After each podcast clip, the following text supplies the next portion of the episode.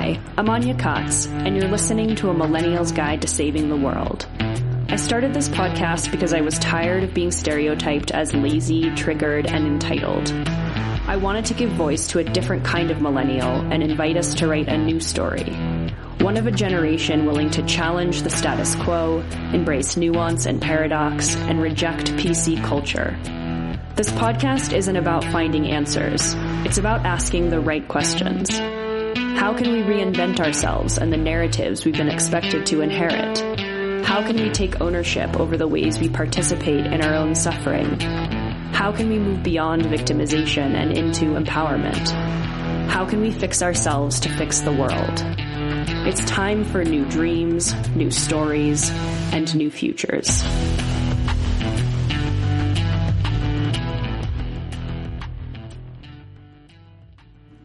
Hello, everybody. Welcome back to another episode of the show. Happy almost end of February.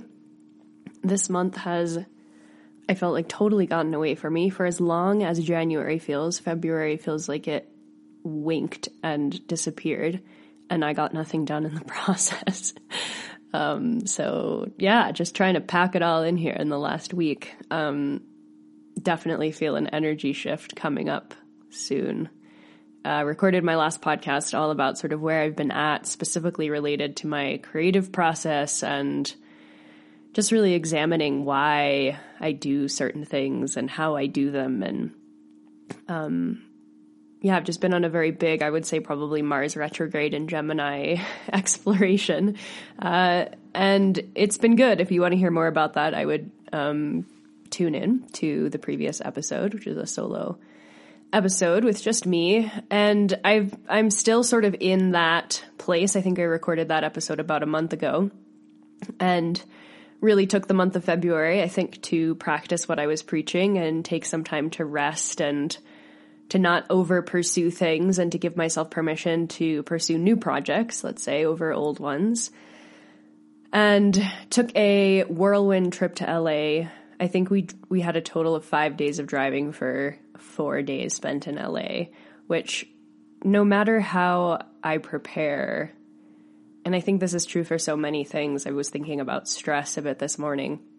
You know, no how no matter how much we, you know, can mentally prepare ourselves or emotionally prepare ourselves for something that is stressful, like taking a fast road trip to an incredibly busy place compared to where you normally live.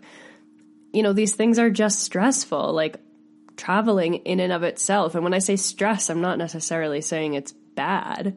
Um, we need to do things sometimes that put some stress on our bodies, hopefully not very often, but it's not necessarily bad, but it is making our bodies, let's say, work harder than they normally do. And I feel like I've, I've put a lot of responsibility on myself of like, well, if I just enter into this quote stressful situation with the right mindset, it won't affect me. You know, like trauma is not the thing. Trauma is the way that I experience the thing. Um, and I think that's true, but I do, I do catch myself sometimes blaming myself for getting stressed out about stressful things, which is like ridiculous. Um, needless to say, I got a gnarly cold while in LA. That was my body's response to the stress, um, regardless of my mental preparations. Uh, and it's been like a week or so um, since I've had this and uh, it's still there. I still sound nasally and feel snotty. Um, there was no fever. It wasn't COVID, but it was definitely one of the worst colds I've had, which kind of added to my like, oh my god, I've gotten nothing done in February vibe. Um, but I feel the shift of energy. Mars is moving out of its retrograde post shadow. For those of you that don't know what that means, it's totally fine all you need to know is that it makes total sense if you too feel that a shift is coming. I feel the spring coming. Um, I just, yeah, I'm, I'm anticipating lots of changes. Chris and I are moving into our new house in April. Lots are, lots of things are changing. And I think most thankfully, I feel sort of a resurgence of inspiration. I've I felt a little lost in the shuffle over really I feel like the past 6 months ever since getting back from our trip and adjusting to being in Crestone and making some pretty big um, decisions and purchases uh, here. And yeah, just really allowing myself to sink into that kind of a, a transition. But I do feel inspired. I have several different conversations that are planned. I have a potential workshop type thing that I um, might do with a fellow friend and podcast guest who you all, if you've been listening for a while, know well. So, more on that soon. Um, I'm just feeling grateful for the shift and the shifts that I know are coming.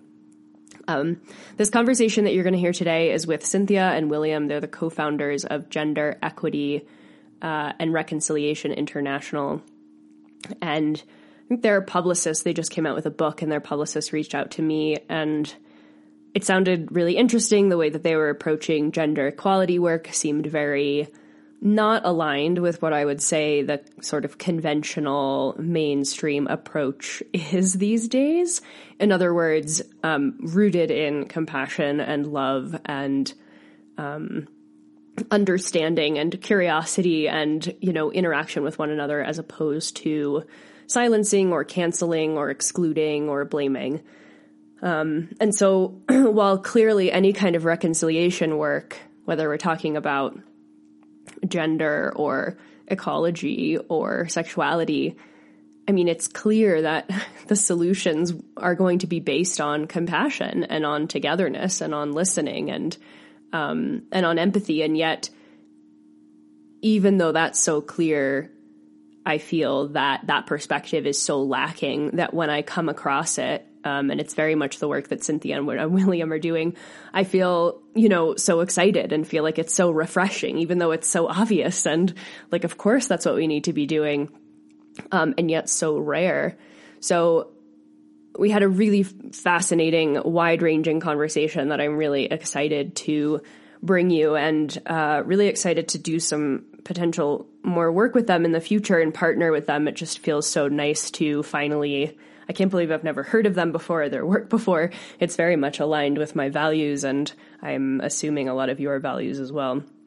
So I'll let that conversation speak for itself.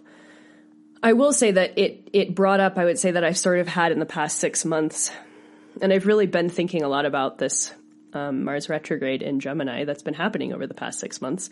Um, I've been teaching a workshop about it with my friend uh, and uh, uh, Whitney Will, and we've done this before where we, uh, during a Venus retrograde was the last one, and then we now did Mars retrograde. Um, but really gathering a group of people and spending the length of the transit, which in the case of Mars was about six months, really spending that period of time with one another, reflecting on the archetypal themes of the transit. And so Mars represents our will, our desire, our capacity for action. And Gemini is all about different ideas and curiosity and sort of all forms of expression, whether that be language or, you know, in the case of writing or podcasting or speaking and communicating, um, all of that. So it was no surprise to me that I was focused so much over the past six months, as I described in the previous episode, around like feeling like I had all these things that I wanted to do and trying to figure out which one of them I should prioritize and whether doing one thing prevented me from doing all the other things or whether, you know, focusing on one practice could actually help me improve in other practices and other domains as well.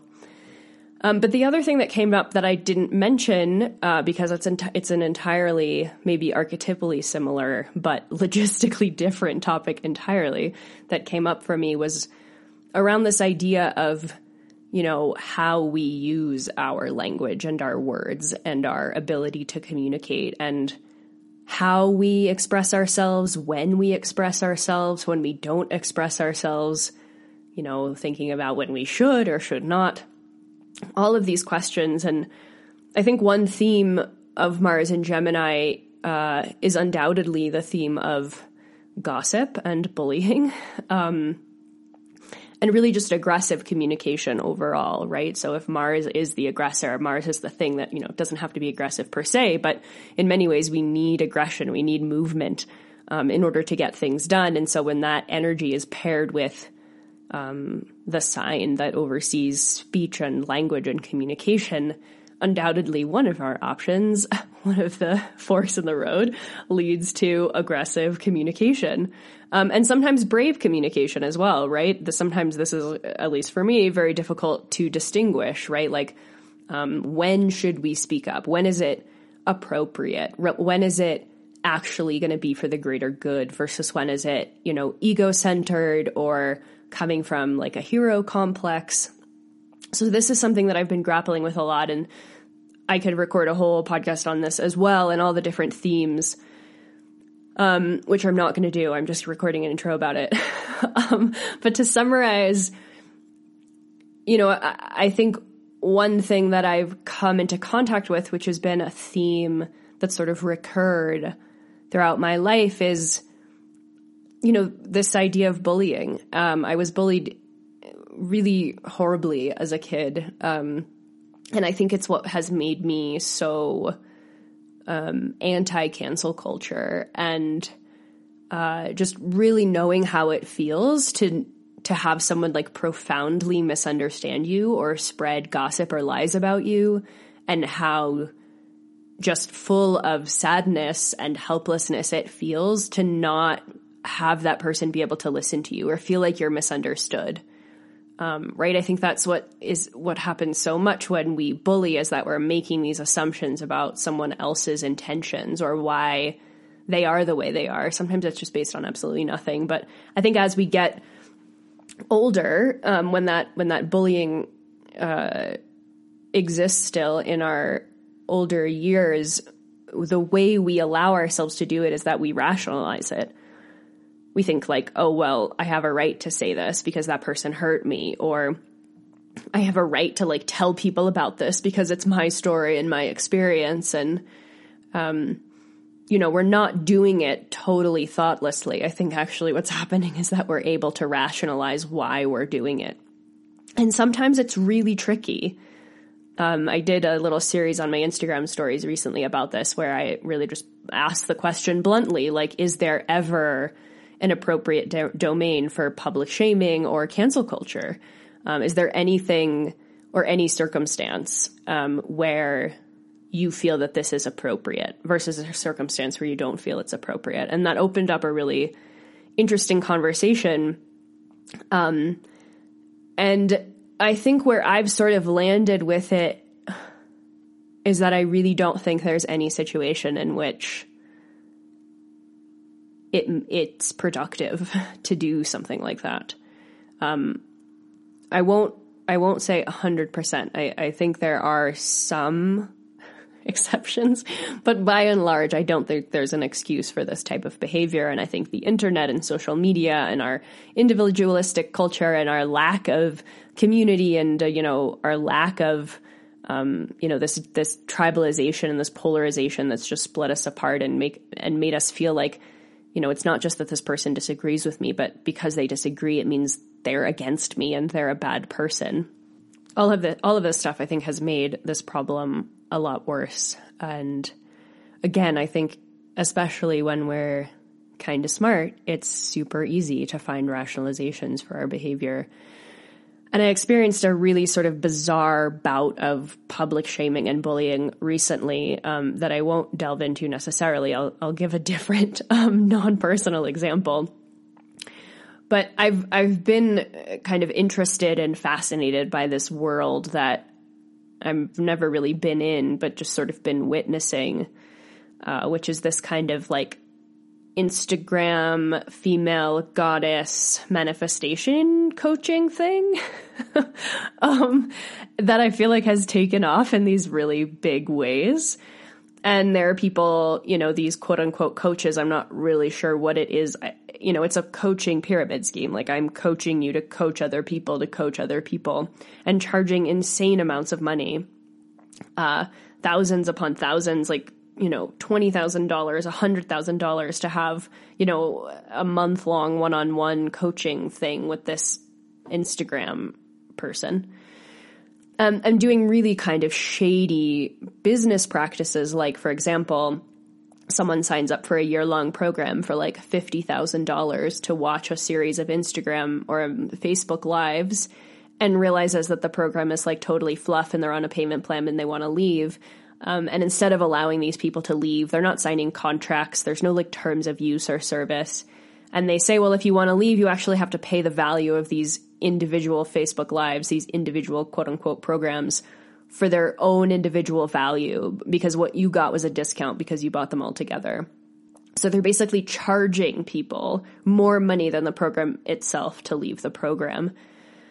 And and that's just one thing, right? There's this whole idea of like you know, if you think you can't afford this program, it's because you have a self-limiting belief about your own value, right? And so paying me to like be in my energy is going to be a life changing experience for you. And so you need to empty your entire bank account over and over again and hand it over to me um, in order to succeed. And there's a lot of gaslighting and guilt tripping. It's really, um, you know, I think I've paid attention to it because it can be really slippery and slimy. And there, and there are these ways that these legitimate concepts of, you know, abundance and charging our worth and, you know, um, there, there's there's a lot of concepts that I don't necessarily disagree with, but these things can be co-opted and rationalized to excuse really fucked up business practices and behavior. Um, and I think it's always good to kind of pay attention to that stuff, right? Like pay attention to the edges where the things get blurred a little bit. Um, because it will help you stay accountable. At least it helps me stay really accountable. Um, and if we can't see clearly how easy it is to rationalize in the way that we see fit and to co opt legitimate, helpful beliefs into something that's really unhealthy and toxic, like if we can't figure that out, we are at risk of either doing that ourselves or being susceptible to someone else doing it. So that phrase, like, keep your enemies closer. um, so, anyway, I've been following this uh, for a little while now, and I then stumbled across this account that was calling it out. And like all of a sudden, there was this huge um, upsurge of people complaining and starting Reddit threads and like recording the calls the calls of these coaching programs and showing how ridiculous it was and how overpriced it was and how it was like just totally full of fluff and nothing meaningful and not what they paid for and the abusive marketing tactics and there are these Patreon accounts and all these people really coming forward and and and my first reaction to all of it was like, yeah, finally, like this is so messed up. You know, but then it so easily goes into okay, but we're just totally calling someone out and posting their photograph and critiquing their Instagram stories and you know, showcasing and basically calling for them to be canceled. Like, this is not acceptable behavior and you need to stop. And all of these people are going to be commenting on all of your posts um, in order to call you out and exposing your address and um, saying that it's totally appropriate for you to be harassed because you were, you know, acting in a way that I, this group of people felt was unethical. And it was to the point where for a moment, like I found this one person who had this specific account and I really, I was going to invite them on the podcast because I was like, yeah, let's talk about this. Let's talk about all the nuanced ways that people co-opt language and these like spiritual beliefs around manifestation and abundance and um, use them in this incredibly narcissistic, egoic, you know, commodified, capitalistic, patriarchal way. But, you know, we can have that conversation without going after someone especially someone we don't even know personally. And, you know, I recognize how when I'm like worked up about something or when I feel really passionate about someone or when something, someone's hurt me or hurt a group of people or hurt someone I care about, like, of course, my the first thing is to go after them right to turn to turn their behavior on them and attack them and I just think we really need to be careful because it's so easy to justify that when we're feeling impassioned and when we're feeling angry. And it might be really easy to say, oh, no, that's not okay in that domain. But maybe that's just because that domain isn't triggering you in the way that this other thing is. But when it triggers you, it's cool. Like you can just do whatever you want. And of course, in so many of these cases, and specifically this example with the coaches, I agree. I think what they're doing is totally unethical. It drives me bananas. I'm offended. I'm annoyed. I'm, you know, I feel like they give spirituality a bad name. I feel like it's, you know, desacralizing something that's sacred. It really bothers me, um, especially, especially, especially when it involves spiritual stuff, right? Like, that's when I get really triggered about it. And I have personally got gotten sucked into um, the orbit of quote unquote like spiritual leaders who turn out to not necessarily be embodied. Or, and what I mean by embodied is like walking the talk. And that's made me incredibly angry, and I've gotten super furious about it, and in many ways, rightfully so. But also, what about the personal responsibility piece? Where are these people's discernment? Why on earth are you spending $60,000 that you don't have for a year long program where you listen to some woman in Austin talk at you for 45 minutes? I mean, that's absurd. And, you know, I have compassion and I understand, but at the same time, solving this is not about attacking the perpetrator. It's about getting curious about why were why were you susceptible to the perpetrator, you know, to begin with.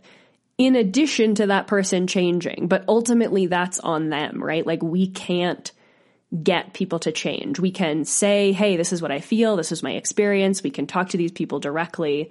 I'm not saying that exposing injustice or that speaking up about something that's not great is a bad thing, but when that takes the shape of this person is to blame for this thing, no, of course not, right? Like all these people spending all this money on spiritual coaching is not about the coach. It's about an underlying issue of how this dynamic was able to crop up to begin with and why we're so susceptible to it as a culture and how in order for it to work it takes two to tango normally always so i wanted to bring that up because i feel that it's extremely relevant to the conversation that you're going to hear with william and cynthia which is that you know it sounds so cliche of course um, but in my mind is undeniably true. And, and the older I get, the more I recognize that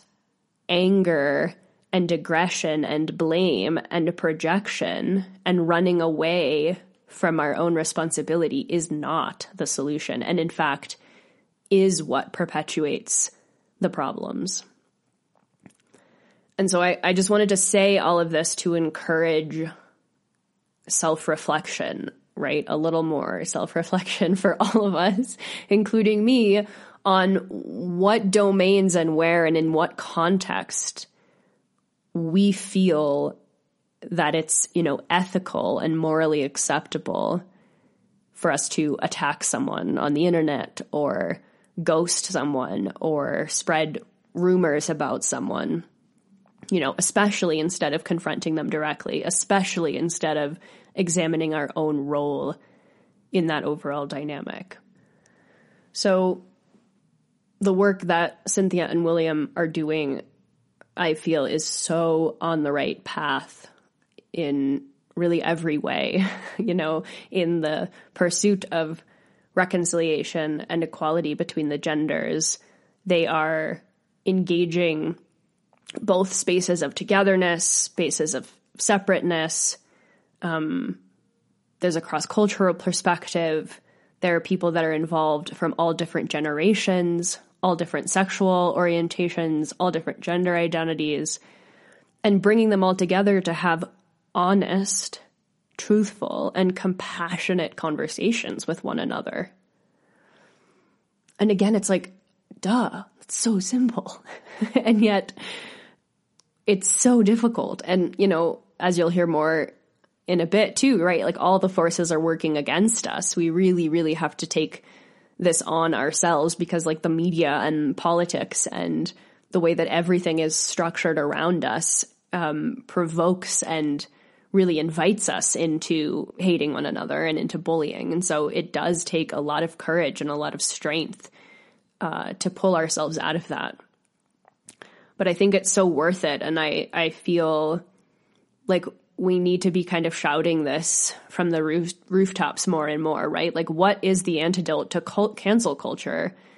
You know, is not pre- is not prejudice you know, I think a lot of us who are fighting against it, especially those of us who identify as like socially liberal, who agree about the fact that we all should have, you know, equal access to happiness and, you know, pleasure and uh, life and be paid equally and all these things. You know, a lot of us who get accused of being anti cancel culture are not prejudice as we're accused of being, where we're coming from a place of compassion and love. And if we're going to speak up about anything, if we're going to fight for anything, if we're going to push for anything, it should be that. So, as far as when and when not to use our voice, I think that's a really key sort of guiding guidepost for us to follow. Like, where is this coming from? And what is my goal? You know, what is the purpose here? And don't get me wrong, that's not an easy question to answer. I think it's sort of an ongoing, lifelong inquiry examining the impetus for us to say whatever it is we say or do whatever it is we do or ask for money for whatever it is we ask for money for. Um, it's definitely a difficult question, but I think it's so important for us to focus on it as much as we can to really ensure that our intention is good and our desire and our end goal is love and compassion. So, on that note, a couple of announcements. The first is that our book club meeting for February, we're reading Going After Cacciato, uh, which is a recommendation by Angie Hirschberger, who's a longtime listener and community member. All of the books that we chose over the past five months, um, except for one of them actually, was co hosted by a former podcast guest or a friend of mine, and they helped me select the book each month, um, and then also helped me to um, organize and host the conversation that we have afterwards. And it's been really nice because there was a bunch of books that were chosen that I would have never selected myself, um, but that, you know, others with this community in mind selected. And so we ended up with a ton of eclectic things to read. Um, all different genres and topics. So that's been really fun. Our uh, conversation for the February book, as I mentioned, is this coming Sunday, February 26th at uh, 10 a.m. Mountain Time. If you want to participate, if you've read that book before, even if you've read just 10 pages of it, if you want to quickly download it right now and listen to the audiobook before our conversation, it's not that difficult to read. Um, it's pretty, it's a pretty easy read. So I've been reading it quite fast. If you want to participate in that, I'll be sending out the Zoom link, um, probably maybe tomorrow, Friday ish. Um, and so the way to sign up for that to get all the information is to go to Anya Kaats, A-N-Y-A-K-A-A-T-S dot substack, S-U-B-S-T-A-C-K dot com slash book club intro, all one word. Um, and you will see all the details about how to sign up for not just uh, notifications for this book club, but for the upcoming books as well. In March, we're going to be um, reading uh, a book by Susan Brind Morrow called The Dawning Moon of the Mind, and that's going to be co hosted by Jenny Kellogg, uh, which I'm really excited about. And I've also decided to extend the book club. So when I first came up with this whole five month thing, it was because I was maybe only planning to be in Crestone for five months. And so only stable for five months and only planned five months of books. Uh, but since Chris and I just bought a house, it looks like we will be here relatively indefinitely. And I really love the book club. I, it's such a joy to read alongside all of you and to discuss these things with you. I feel like I'm in college in the best way, which is really what I spent my college career doing, um, reading books and talking talking about them around about around a round table. That was a lot of arounds, around around table. Um, and so that's what I feel like I'm really trying to cultivate and create now for the book club. So I'm going to be announcing six more months of books, and the next iteration of the book club will be themed. It's actually going to coincide with the astrological new year. So the um, sun moves into Aries on March 20th. Um, and so basically, uh, for each of the months, I'm going to pick a book that somehow has something to do with the archetypal nature of every sign the sun will reside in over the next six months. I would not be surprised if I extend this theme for the whole year. Um, but for the moment, I'm announcing six books. So that's coming out soon. All of this stuff is, can be found on Substack. That's really where all the things are nowadays. You can sign up. You get emailed every time I send out a podcast episode. You can comment on every single podcast episode. It's where the book club is hosted. I have a lot of writing, um, bonus content that doesn't appear on the show, but that does appear on Substack and more things to come. And it's totally free. If you have the means to donate, um, it's five bucks a month, uh, but you get access to all the content either way. And so I um, basically asked for donations to support this project overall, kind of like public radio for those who can support, amazing for those who can't. You're basically subsidizing their capacity to um, engage with this stuff as well. So another little announcement or two announcements that I want to make. Um, I've been teaching contact beyond contact classes in Crestone.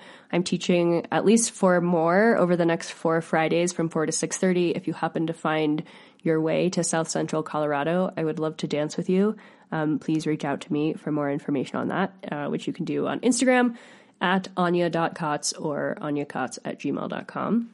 The next thing I wanted to announce is that the Crestone Energy Fair is taking place September 16th and 17th this year. Um, the Crestone Energy Fair is awesome. It's one of my favorite things in Crestone, Colorado, uh, which is basically a big festival dedicated to alternative and environmentally um, friendly building, but also so many other things. So I'm going to be teaching dance, and there's musicians and people that teach breathwork and people that teach karate, and so like movement and building and really just um, like herbalism and ethnobotany and all sorts of like ways of living healthy and sustainably, um, and really like in reciprocity with the land.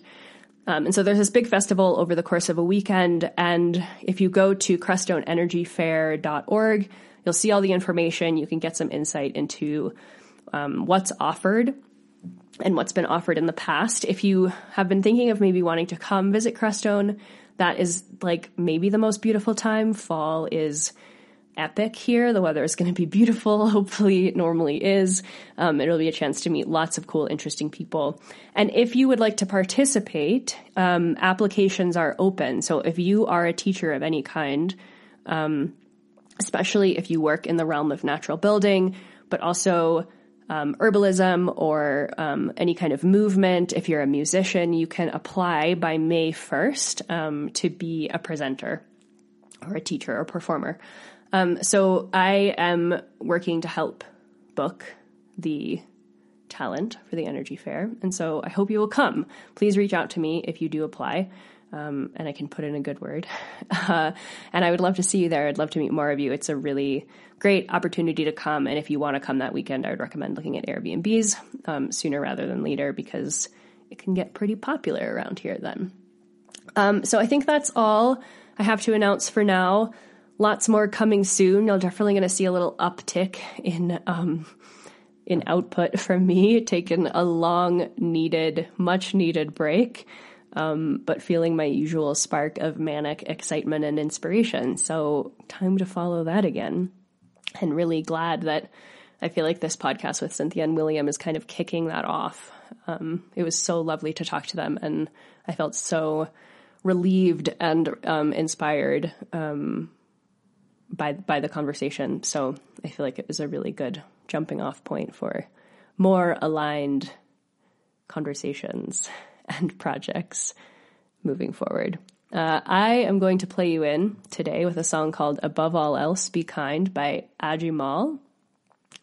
Really lovely song. I've been playing this in my dance classes recently. Um, it's just really resonating with me, and I uh, felt that it was very clearly related to my intro and this conversation that you're about to hear. So enjoy the song and enjoy the conversation. And as always, I will catch you on the other end.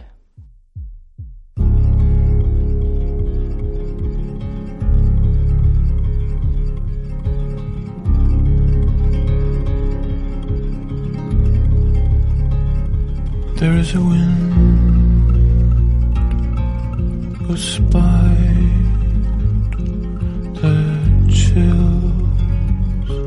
There's a sun with sky of still. If I was struggling for breath, you'd clasp me close, would bear my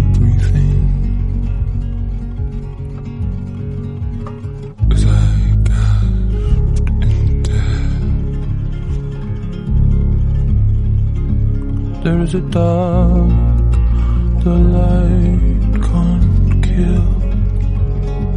Within the blinding fear it fills. If I were huddling for warmth, you'd clean my clothes, you'd share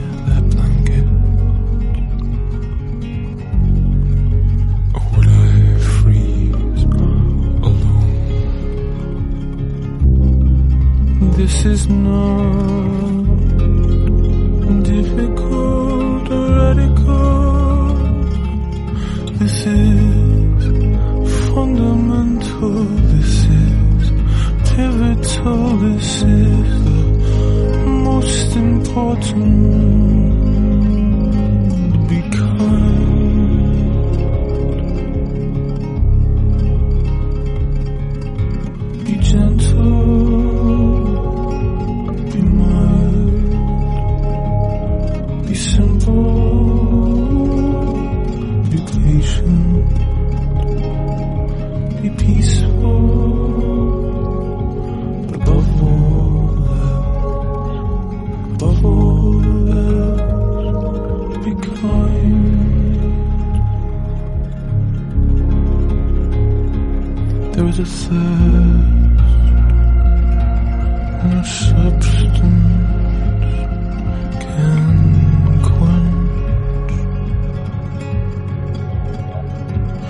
There is a hunger that will not be silent.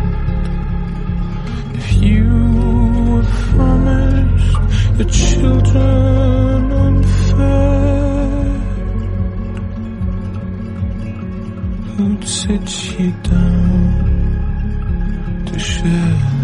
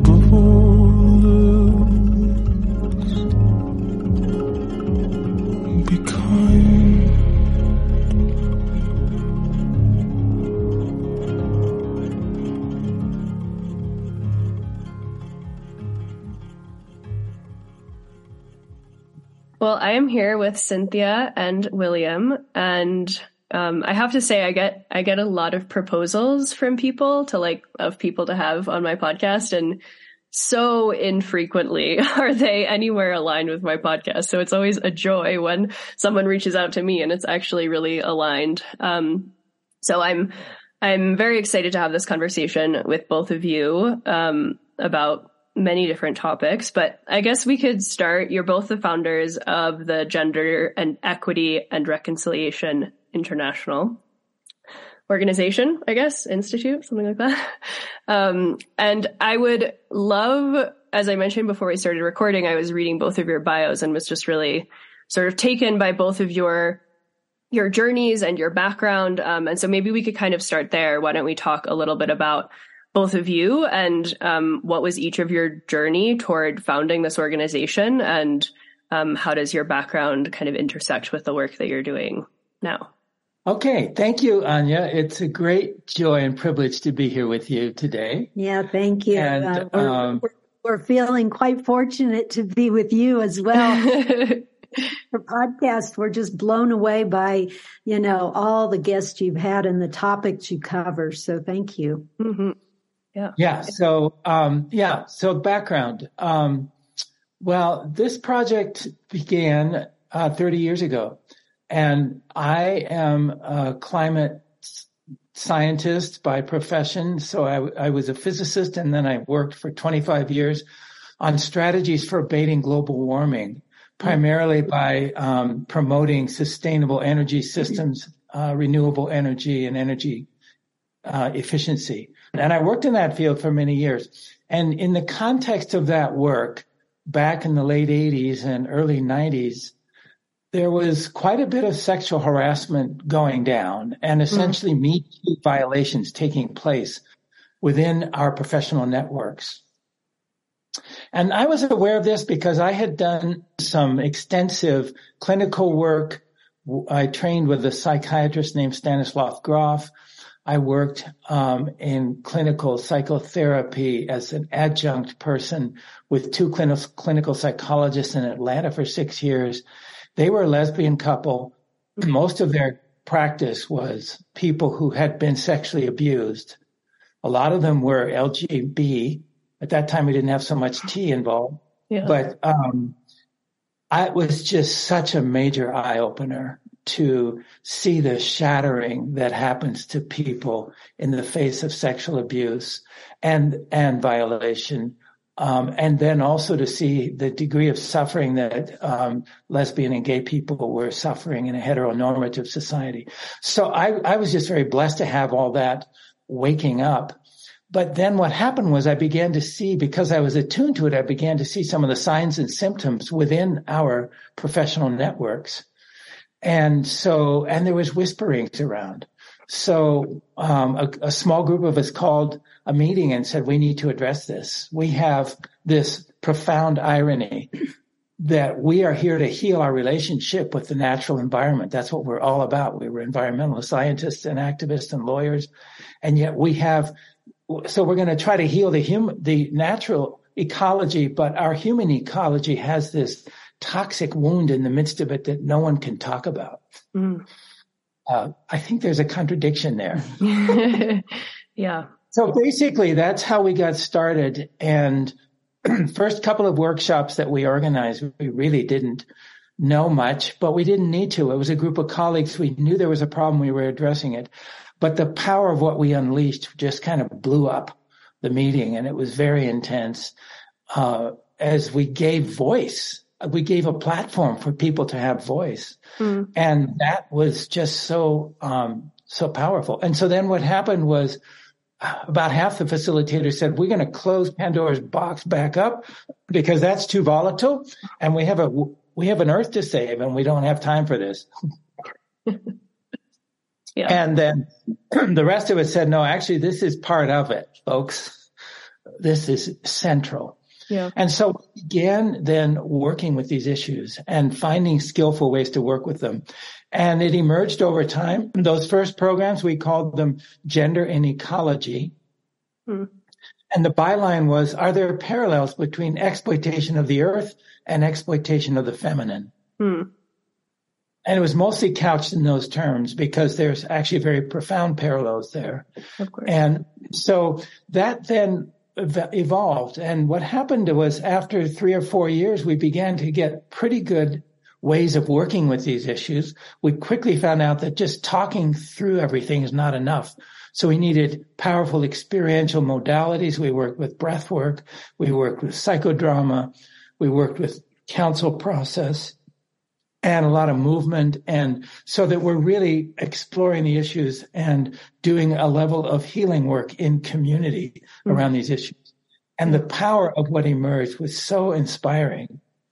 And then just to finish my little intro here, in the mid 90s, we heard about, of course, what uh, Desmond Tutu was doing in South Africa. And I was so inspired by that mm. and was thinking, that's already what we were doing a version of in our little way of doing deep truth telling around gender. And so I realized we need a gender truth and reconciliation process. And so that's when we decided to call it gender reconciliation. Mm-hmm. Then later we changed it to gender equity and reconciliation. And then what happened was it just grew from there. You know, we never intended to take it beyond the mainstream environmental community. Yeah. But what happened was others started hearing about the work, particularly clergy and psychotherapists and progressive academics. And so they started inviting us to come and present elsewhere. And that was when we had to kind of put this together into some kind of program. And that's what happened and began to grow then in the late nineties from there. Hmm. So that's how it got started from my side. Yeah. so, um, I came to the work 23 years ago. And um, I was introduced to the work by my mother, who had come five, well, she had come and she came home after her first workshop and she and it was called gender and ecology then and my mom was a psychologist and um, she came back and said to myself and my brother and my sister-in-law um, I want to gift you by sending you to this work. And for everything I screwed up in your life, this work will heal you. Mm. I had a really great mom. I got to tell you, she thought, she would say, we need to do the gender work as family reunions, you know, and then we'd heal all these issues. So, um, my brother and sister-in-law went right away. It took me five years to get to a workshop for various reasons. Just things came up. It wasn't right timing. When I went, um, I, I just loved it. And that was in December of 2020. And then one month after that, um, I was sexually propositioned by my boss and I was in the health and wellness field and I had a, um, you know, a middle management position in Indianapolis in the States. And uh, my boss was probably 30, 20, 30 years my senior. He was the co-founder of the company. He was the chairman of the board and he was well uh, world renowned in the health and wellness field mm-hmm. and i had studied about him in school and i wanted to work with them and it was at a business dinner and he said, Cynthia, I've enjoyed getting to know you over these last few months, and now it's time to take our relationship to a deeper, more intimate sexual level. I said no, and he didn't hear my no. He just kept pushing. I got pushed out of that company. I brought it to the attention of the HR director with as much compassion as I could. Right. And said, this is wrong. Let's do something. Let's, you know, and um, and the the company just turned on me. They hired six attorneys. I had to hire an attorney, and I got pushed out. And when I did, I was I was very disillusioned. Um, I I didn't like men. I didn't know how to be around men. I didn't know how to dress, how to be in my body, um, and it took a lot, lot of healing to come to. But I interestingly, I had just done this gender equity and reconciliation workshop a month right. before. And, um, and I called Will up and the other facilitators and I said, you know, everything that happened in the workshop is now happening in my life. I need, I need some guidance.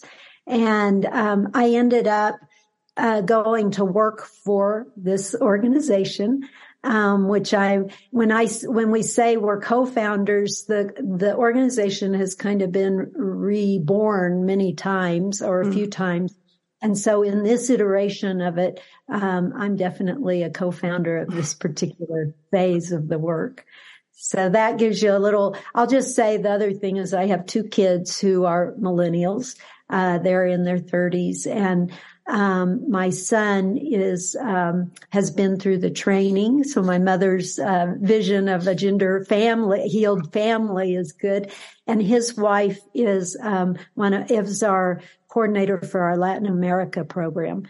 Mm-hmm. And uh, my daughter is um, very attuned with everything that we're doing, even though she's not directly involved with the work. Yeah. That's great. Yeah, that's, that's great story. Appreciate it. Um, I, I would love to kind of speak, like, speak about really what this means, gender reconciliation, um, in the book, uh, that you just came out with. Um, it's it's noted this gender divide as the original wound to which all other traumas can be traced. Um, and I would love if you could expand a little bit upon what you mean by that and what is that original um, what is that original wound as you see it. Mm. Well, let, let me just say we want to be careful about being too simplistic. um, we do think that this is a, a, core wound in the human family, and there are um, historical analyses. For example, the research of Gerda Lerner, who uh, wrote uh, several books like The Creation of Patriarchy and The Rise of Feminist Consciousness and the history of black women in white America. So she's, she was very, and back in the 60s, 70s, 80s, she really developed a history of women. She said there is no history of women. Women have been so profoundly erased from humanity's history. And she documents in her second book, it's amazing how across the centuries when women would rise up and really be effective and start something, as soon as they died, it would be quelled and forgotten and erased. And so women were having to start over and over and over again. Whereas hmm. men were always supported to build on the shoulders of their predecessors, you know? And so they could, they, so anyway, that was a difference that she noted. But where she traced it back all the way to tribal societies in really pre-civilization. And basically the dynamic that happened was that the wars were largely fought by men and the women stayed at home and nurtured and did the cooking and all the agricultural pieces. And so this so-called patriarchy began as an agreement between men and women. It was a, it was a mutually agreed division of labor that made sense. What then happened was it became solidified and the, the, but the real kind of dark side of it happened in victories of one tribe over another. Because what would happen was when one tribe was victorious over the other, they would kill all the men. They had to kill them. They didn't take prisoners. They couldn't mess with that. They didn't even know how to deal with it. They had no way to house prisoners. So they kill all the men. And then they have all these women and children. What do they do with them? So they enslaved them, basically. Mm-hmm. They were the vanquished women and children of the defeated tribe. And so they would bring them back into their own community and make them slaves and make the women basically available to the men essentially for exploitation. Uh, and so you had this very primitive form of slavery and exploitation that began with the enslavement of women. And mm-hmm. according to her, slavery began initially with the enslavement of the women and children of vanquished tribal tribes in tribal warfare. Mm. And that was the beginning of slavery. And all of the quote advantages of slavery were discovered accidentally in a sense. They realized, oh wow, we can take advantage of these people. We can do anything we want. And they have no, no voice and, and no authority. And that was also the origin of veiling laws, where you had to be able to tell the difference between quote your own women and the slave women. Mm-hmm. And so the way to do it was to require your own women to cover themselves and place veils over their faces. And mm-hmm. then women who were unveiled were fair game out in society for rape or exploitation or whatever. Mm-hmm. And those veiling laws were very strict. If a woman who's supposed to be veiled is caught without it, or a woman who's not supposed to have it has one, you know, lashings with tar and, you know, all of those horrible kinds of cruel punishments were mm-hmm. all part of talking. I forget the exact dates, but 3,000, 2, 3,000, 4,000 years ago when these kinds of measures were set in place. Yeah. That's yeah, I, why. Sorry, go ahead.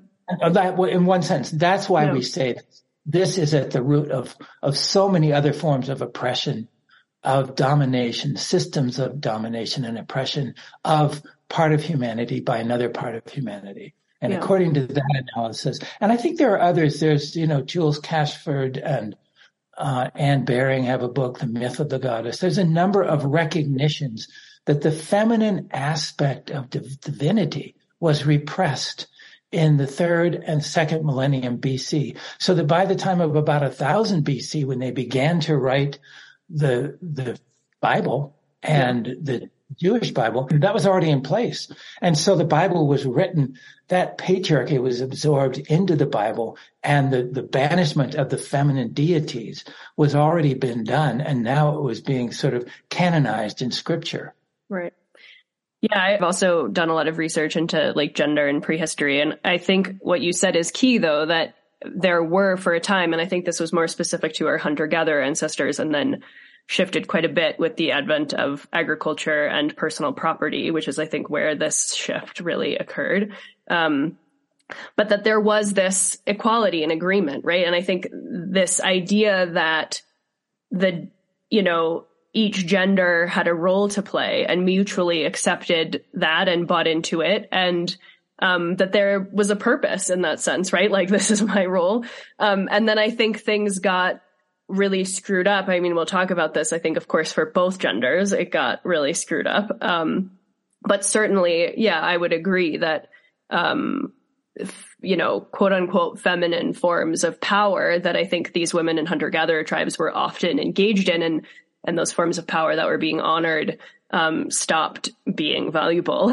um, there was no room for like softness or rest or intuition or, you know, gathering. Like we need to go out and you know, kill and cultivate and, um, yeah. So I just, I wanted to, I think that is really interesting in talking about what the reconciliation is, right? Like what, what, what was that like to kind of have, um, the genders being able to exist in peace, you know? Um, so yeah, anyway. I mean, I think it's a beautiful question, and I think there are some of the early matrilineal societies and others that were evidently societies of considerable gender peace, you know, mm-hmm. the work of Gimbutas, which um, Riane Eisler sort of wrote about in the Chalice and the Blade. One thing you said is very important, which I meant to mention, and you're spot on. The whole idea of property and ownership was key to this. And so that, um, and as Gerda Lerner documents that women's reproductive capacities and sexuality became commodities and it became something that could be owned and bought and sold. And so then you had the origins of prostitution and you had also the origins of sort of the nuclear family where men wanted to know who their children were so that they know right. who to, whom to give their inheritance to. And because of that was the demand for virgins and all of those factors that came in. Right. So it was all in service. It was all sort of fueled by this whole invention of private property and ownership and then the commercialism that emerged from that. Right. Yeah. Yeah. Yeah. Cynthia, do you have anything to add that you want to add to that? Well, I'm, I'm just aware of, um, how it relates to now. Mm. And I think many, many of us, uh, the three of us here and also your listeners you could wonder, you know, I, we can pinpoint things in our own life because definitely this is still part of it. But what I'd like to bring forward is a story from one of our uh, facilitators who also um, has a part in the book. So I'll just um, share this part of the book because it relates to the the you know exactly what you and Will are speaking to, and also um, objectification mm-hmm. pornography, all of these things, media images that are poured into us on a daily basis.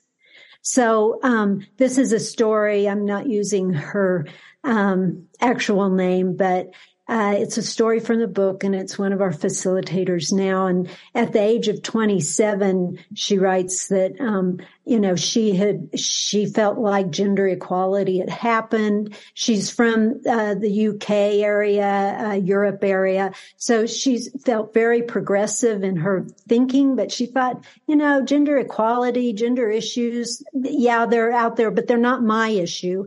And that she thought of women's empowerment and, but but she wasn't concerned with it really. She she was pretty blind to most of this stuff, and and she had she was in a relationship, had a boyfriend, and at some point there a major shift happened in their relationship, and she started um, just she decided to ask him about pornography, and she asked you know if he watched it.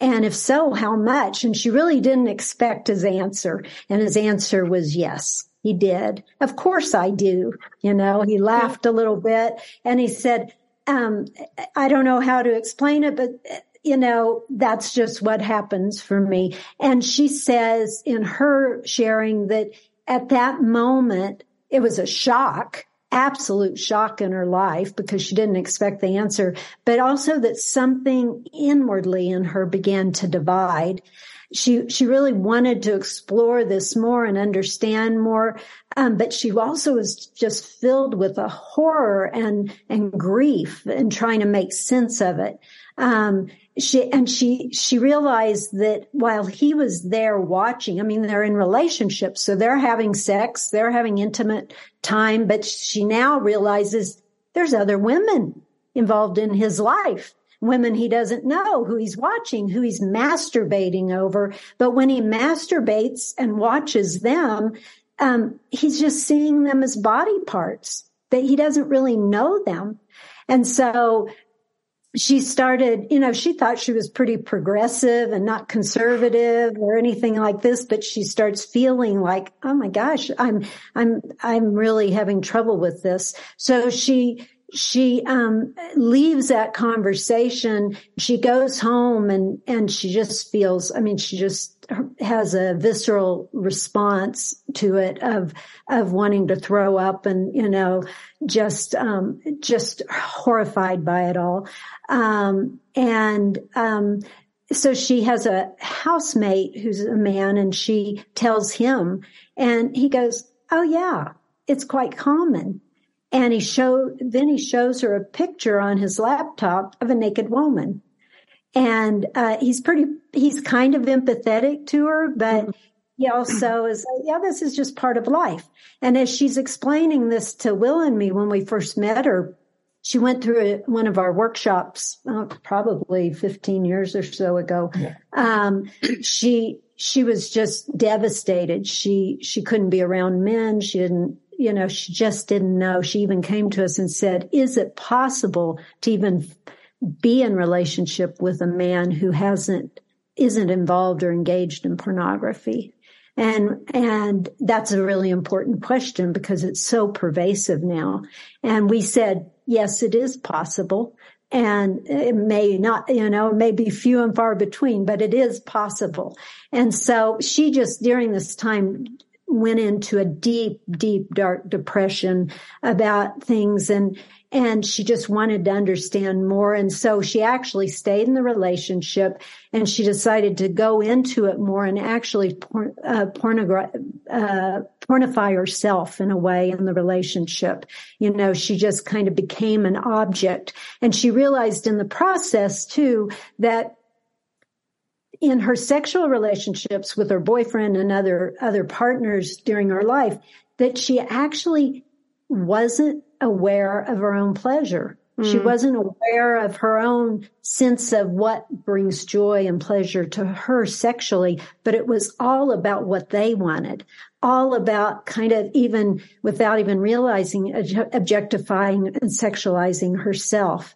And so um, she eventually did leave this this relationship and but it was an ongoing pain for quite some time for her deep dark depression. And even her women friends and other friends of different gender identities would say you're frigid. You just need to get with the program, you know, which was also deeply depressing that there was no conversation about it being different. And, and one thing she really realized with it all and in her way of saying it is that just walking around, I, I guess right after her relation, leaving the relationship with her boyfriend or after that first conversation, actually, she said she walked into a train station going, home, back home, and she saw all these magazines with women's uh, bodies on them. And she realized that it was like being in a meat market and that women, she realized that most women and girls are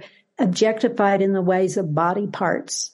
It didn't really matter who you were or the soul of your being. It was really the way the media images are being portraying us as women, um, or or the porn industry in particular is portraying us as as body parts without knowing who we really are at a deeper level. Mm-hmm. Um, I'll just finish by saying Uh, two things. One is that she's come a long way and she really did find healing within the, the gender pro, our GERI program because the women embraced her and listened to her and those who identify as men did. They listened and she found out that not all men are participating in porn, nor are all women, or nor are all people of gender identities and expressions, that it, it is a part of the world.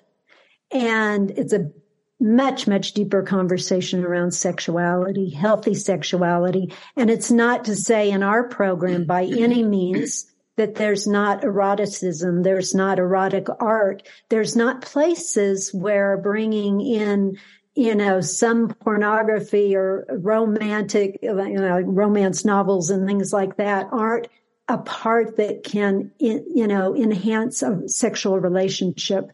But there's so much out there that's violating and uh, demoralizing and degrading to um, women that that's the part that this this particular woman had the trouble with. Yeah.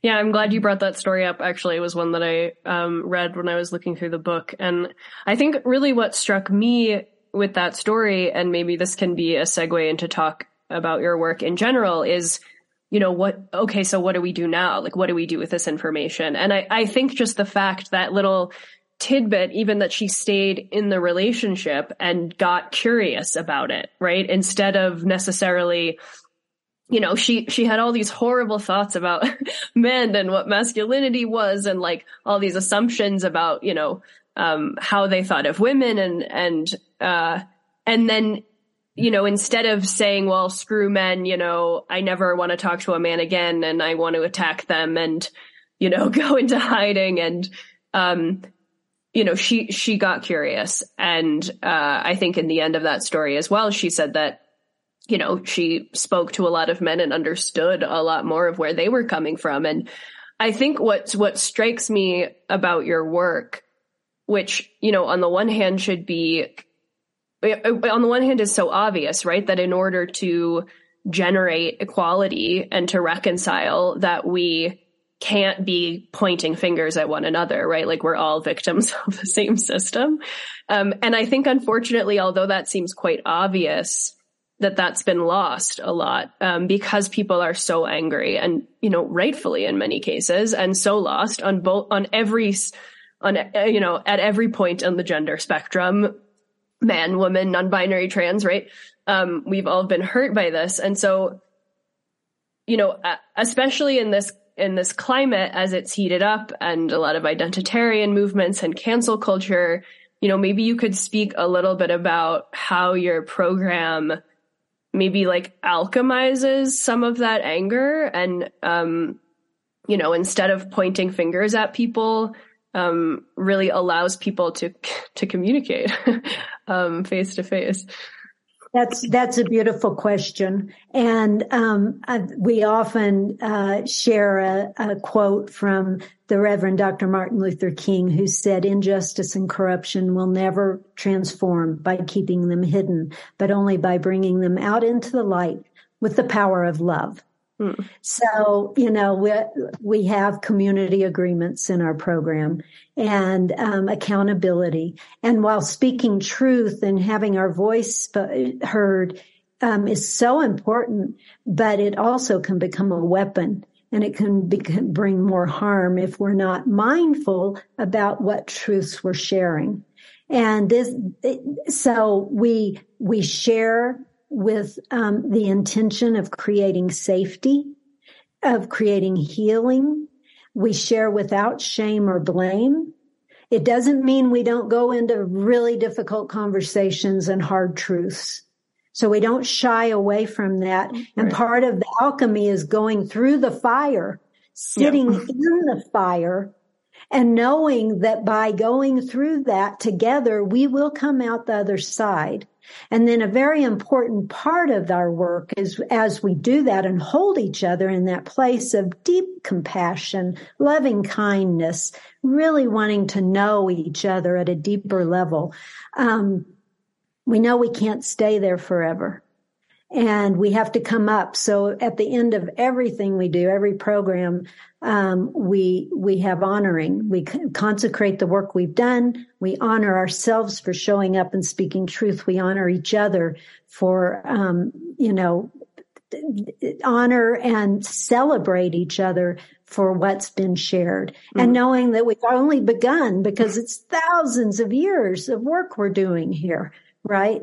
Yeah. Um, but we that's an important piece because often um, in society and in programs, we're really pretty good about sh- often sharing what's on our minds and our hearts and our opinions, um, but we don't do the honoring piece. Right. And so, and with the Me Too movement, which has been so important, essential in our world to bring those truths out.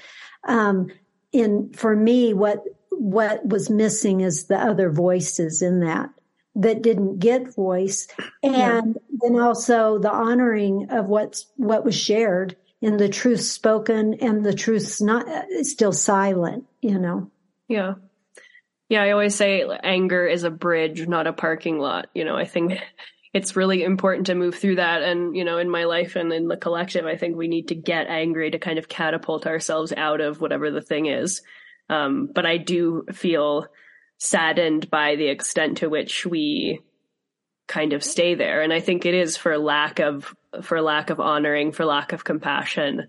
Um, so, and, and maybe this is an opportunity to kind of speak about another confusing topic. um, which it seems like you have been able to handle really well and intelligently, which, you know, is this idea that we can all be different and still equal, right? We don't all have to be the same. We don't all have to like the same things or desire the same things or experience sexuality or gender the same way. Um, we can all have right different different roles that we personally intentionally and consciously want to take up in the world and have those roles be quote equal to someone else even if they don't necessarily look identical um, and so i think there's this confusion at the moment where i think there's a lot of outcrying for spaces that honor you know, identity groups. So like women are craving spaces with each other and men are craving spaces with each other. And I think that's valid, um, simultaneous to the need to bring people together and have people, um, communicate, but, but not either or, right? Like that it involves both. Does that make sense? Is that something that you have thought about in this work? Totally. Totally. Yeah. All the time. Yeah. And, and I feel very fortunate um, that our our training team is an international training team uh, that spans the spectrum of gender, race, culture, religious diverse right. age. Um, so that brings the the ability to do more of what you're speaking about. Yeah. There's such a need being whole and coming in and and and at the same time there's an important you spoke about of having the separate separate time too to feel fully safe, fully held and able to bring your voice bef- out before and speak what you need before feeling like you have to be in those um, those communities or those circles with everybody there where mm-hmm. sometimes someone gets lost or ignored or you know invisible Mm-hmm. Um, so we put a lot of attention there. Um, we have three different program areas. One is the Me Too to We Together that's open to anyone. And in that program, though, we do separate. It is a binary program. We separate into identified groups as male or female. Um, but it's open to anyone. The second group is LGBTQ that is also open to anyone identifying in that way um, and allies most of the time. Sometimes the LGBTQ group wants to just be in their own space and not have the allies there. Yeah. And then we have a BIPOC group, Black, Indigenous people, a color group that is, um, you know, doesn't have light skinned white people in it so that they can do their work together mm-hmm. in community. Um, and then other times we all come together. And so it's an ebb and flow that is necessary, I think, in particular at this time. Yeah. Um, that it's easy to say, let, we need to all be together and let's find unity and we need to do this. Let's drive this in. We got to do it. Yeah. That's a very, um, uh, assertive or aggressive way to do it rather than really listening to what is needed in the moment from each person in each group. Mm-hmm. Yeah. Say something. Well, just to add a couple of things, um, separation into those different groups of identity is important in order for people to really work through whatever might be present there with those who identify the way they do. Uh, it really helps people to get clear, to feel supported. But then it's very important to come into the full community where we hear one another. That's a big part of our work is to give each of those groups a space where they can speak their truth without being interrupted, where they can bring it forth not only in its conceptual but in its emotional uh, kind of tenor and intensity. Yeah. And because basically the truth is that this work proceeds by two forces of truth and love. We need to create spaces for deep truth telling and we need to meet those truths with compassion and love. And when we can do that, it's unbelievable what can be transformed. And what you said, the term you used, I, I really like it, alchemizing our anger. Because anger is raw, passionate energy. And anger is that passion poorly expressed. But skillful activism is that passion skillfully expressed. So one of the first principle, we have 12 principles of spiritual mm-hmm. activism, which we developed, which I don't think are in this book. But the first principle is transformation of your motivation for your social justice activism from anger and outrage to compassion and love. Because it's natural in the face of injustice to come with anger. Of yeah. course we're angry. That's what motivates us. We should be angry and we should be outraged. But if you move directly into action from that place, usually you create a heck of a mess and you also are coming from a, a, likely kind of amplification of your ego. So what we need to do is we need to transmute that anger. We need to work with it internally. And so that's a part of what we do. And a part of what happens in our work is we have ways of working with anger and intensive emotions like the holotropic breath work that we use mm-hmm. or some of the drama processes. We got an email 24 years later from a woman who was in our second workshop ever who said, I have never forgotten that and that has served me so well because it taught me how to transform rage into compassion. Mm-hmm. And that's what I think is missing in a lot of the contemporary dialogue because it's so easy to project onto others and feel, and you might even be correct that they have a blind spot. And so you go out and you're going to settle that blind spot with them. But one can create more injury in the name of healing by doing that.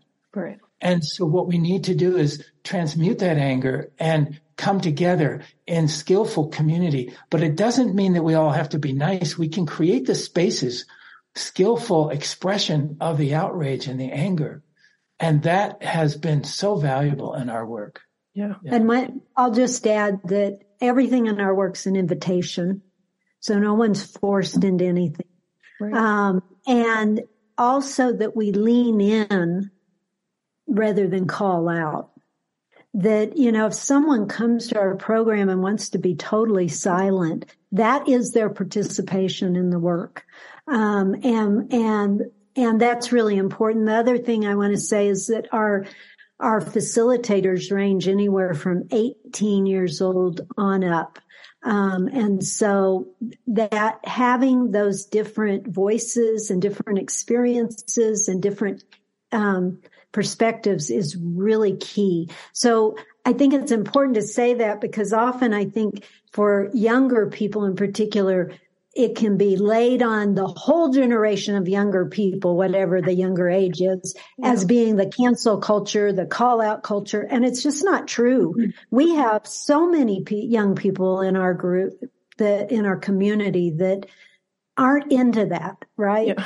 Um, yeah. That's what my whole podcast is about basically. That's right. Exactly. We're not all That's like that. yeah. Right, I mean, exactly. it, it is, it does exist. I mean, I think it, it's important to recognize its, its existence as well and its popularity, but yeah, certainly not everybody. And like you said, it's not just a, my gener, you know, a younger generation thing. I mean, the older generations have adopted um, it quite a bit. Uh, it's yeah. very popular.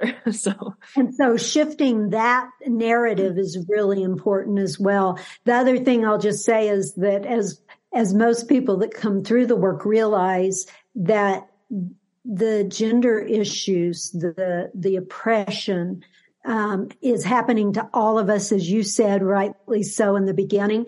And, and someone pointed out in one of our programs, they were amazed. It was a man who said they were amazed that it was 20 year olds, 30 year olds, 40 year olds, 50, 60, 70 year olds, all the same kind of stories. Mm-hmm. So it hasn't gone away.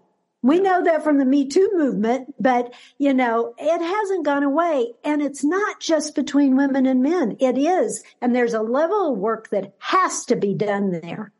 That's also important in the separating into groups because while the binary gets a bad rap in some ways, in my opinion, um, yeah. it, it, um, it also is so necessary because truthfully, a lot of men or heterosexual women and men identified would not, they might be sympathetic of LGBTQ. They might be fully sympathetic and, supportive, but they'll think that's not my issue in my relationship.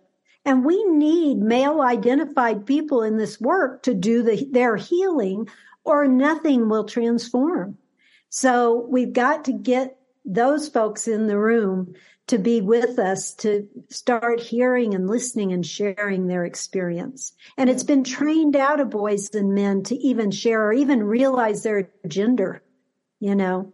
Right. Um, so even the word gender doesn't relate to a lot of men and boys.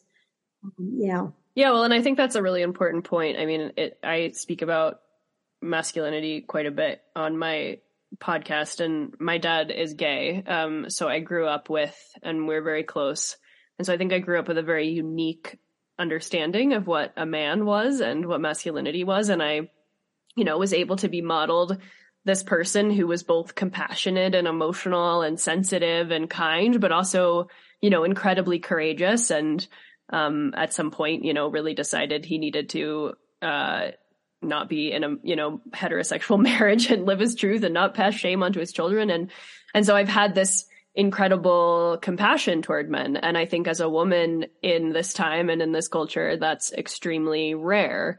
Um and so I've always you know felt like I was uh, I felt like a, a, while I understood, you know, the grave injustices that have been, um, you know, leveled against women and the lack of equality and all of these things, it was also so clear to me how, you know, men were being damaged by this as well. Um, whether that was by the culture or just by a culture that didn't, you know, understand them. Um, I think men and women misunderstand each other in pretty equal measure. um, so yeah, I, I, you know, I don't know if you have anything to add to that about, you know, it seems like your work kind of started around this injustice toward women and then maybe kind of grew into this more overarching idea that um, the gender divide in general is affecting everyone um, in different ways, but in legitimate ones. That that's exactly right, Anya. I, I really appreciate how you're framing this because it's very true that men and women really misunderstand each other in equal measure, and we have decades of data of experience of exactly that. What we constantly hear from women, for example, when they come into our work, they discover the magnitude of suffering that men go through. They think And understandably, men have all the advantages. They have all the power. They don't have the problem. We have the problem. yeah. They're not wrong. Women do have a problem, but they, they misperceive that men have it all made. And when they hear the truth of men's experience and the amount to which they are shamed and humili- humiliated by this whole training system and basically how they are, uh, as Bell Hooks said, they're forced to mutilate a part of them, their humanity. They have to self-mutilate themselves to even fit in. And if they don't do it, their peers will do it for them ruthlessly. Yeah. So men go through a, a, a tremendous amount of pain in the patriarchal socialization the traditional socialization. Uh, women don't realize that until they have a space where men can really feel safe to really speak those truths. That's incredible. That's one side of it. Then what we hear from men, they say, I had no idea what women go through. I knew intellectually, yeah, you know, you read the papers, I know the statistics of rape and sexual abuse. I had no idea. It's every day, it's every moment you know, just stepping out into the street uh, is a threat. And, and just that constant challenge that women live with routinely that men are awakened to in our work. And one thing that happens for men in our work, and I just love this because I just see the potential. There's a lot of blaming of all of the social injustice on men and patriarchy. And it's appropriate in that sense because these systems of domination are real but it's not the actual man walking in the street's fault. He may be part of it because he was unwittingly drawn into it. But what we have found consistently across all the cultures we've worked in, we've worked on six continents over 30 years.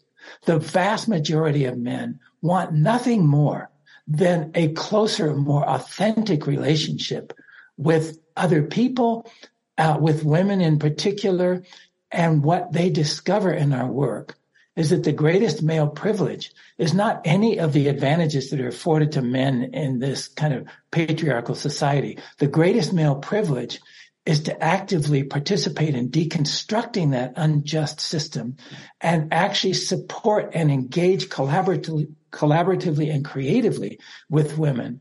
And and that same healing process also happens between heterosexuals and LGBTQ people. If we can create a space where their truths can be told, told. we have a new program uh, that's happening that's been going for the last few years on healing between straight identified and queer identified people. Uh, that's incredibly powerful. Yeah. So the human spirit is stronger than all of these divisions. Well, truly. And we need to just create a space where that spirit can come forth, allow those expressions to come forth and to recognize that every single human being is a precious gift to life and mm-hmm. has a unique kind of contribution and medicine to give to this whole healing process. And we need to create a space where we allow all those voices and then uh, magic happens. Yeah. I'm wondering if maybe Will you'd speak a bit about the early days when uh, HIV AIDS was killing so many gay men and what what we did. yeah, I mean, well, yeah, back when the HIV crisis was really at its peak, and we were doing these prototype works uh, programs, and then we started doing them with uh, gay and heterosexual men. And then we brought in uh, lesbian and heterosexual women. So we were doing at that time, like I say, there wasn't much transgender, transgender talk, but yeah. there was a lot of LGBT um, pain and repression and just flat out ignorance. I mean, I was raised that way. We were all raised to regard people who were, you know, gay or queer as just, you know, pathological. Yeah. So all of that had to be worked through. But the incredible power of bringing men and women together who identified as uh, lesbian and gay with heterosexuals back in the mid to late 90s and the magnitude of pain that the gay men's community were going through as so many of their members were dying of AIDS and we had some who were dying of AIDS in the programs. Mm-hmm. And we, the level of truth telling and healing and awakening that happened. And it was the same process with heterosexuals realizing I had no idea how much these people are suffering, how much they're sincere they are. I had all this stupid, you know, inculcation that they're a bunch of perverts and recognizing the beauty of their humanity. And this happened both directions. Right. So I think part of what we mostly need is more skillful modalities for deep empathic embrace of one another and deep and true listening and allowing for skillful expression of the emotions and channeling them properly through through methods that we have available but aren't being applied. And I think what happens in the political discourse is it just becomes quickly a shouting match and it devolves into a polarization. And God knows we have so much polarization to me, polarization is good. We just need more skillful ways of working with it mm. so that we can use it as a transmutational force, as an alchemical force that will take us through a process. And one thing we've learned over the years is to trust that alchemical process. We've hit some very rough spots, I can guarantee you, at times in our work, but we've gotten through them and come through the other side into an incredible place of of harmony and and kind of communion soul to soul. Hmm. yeah. Yeah that's lovely.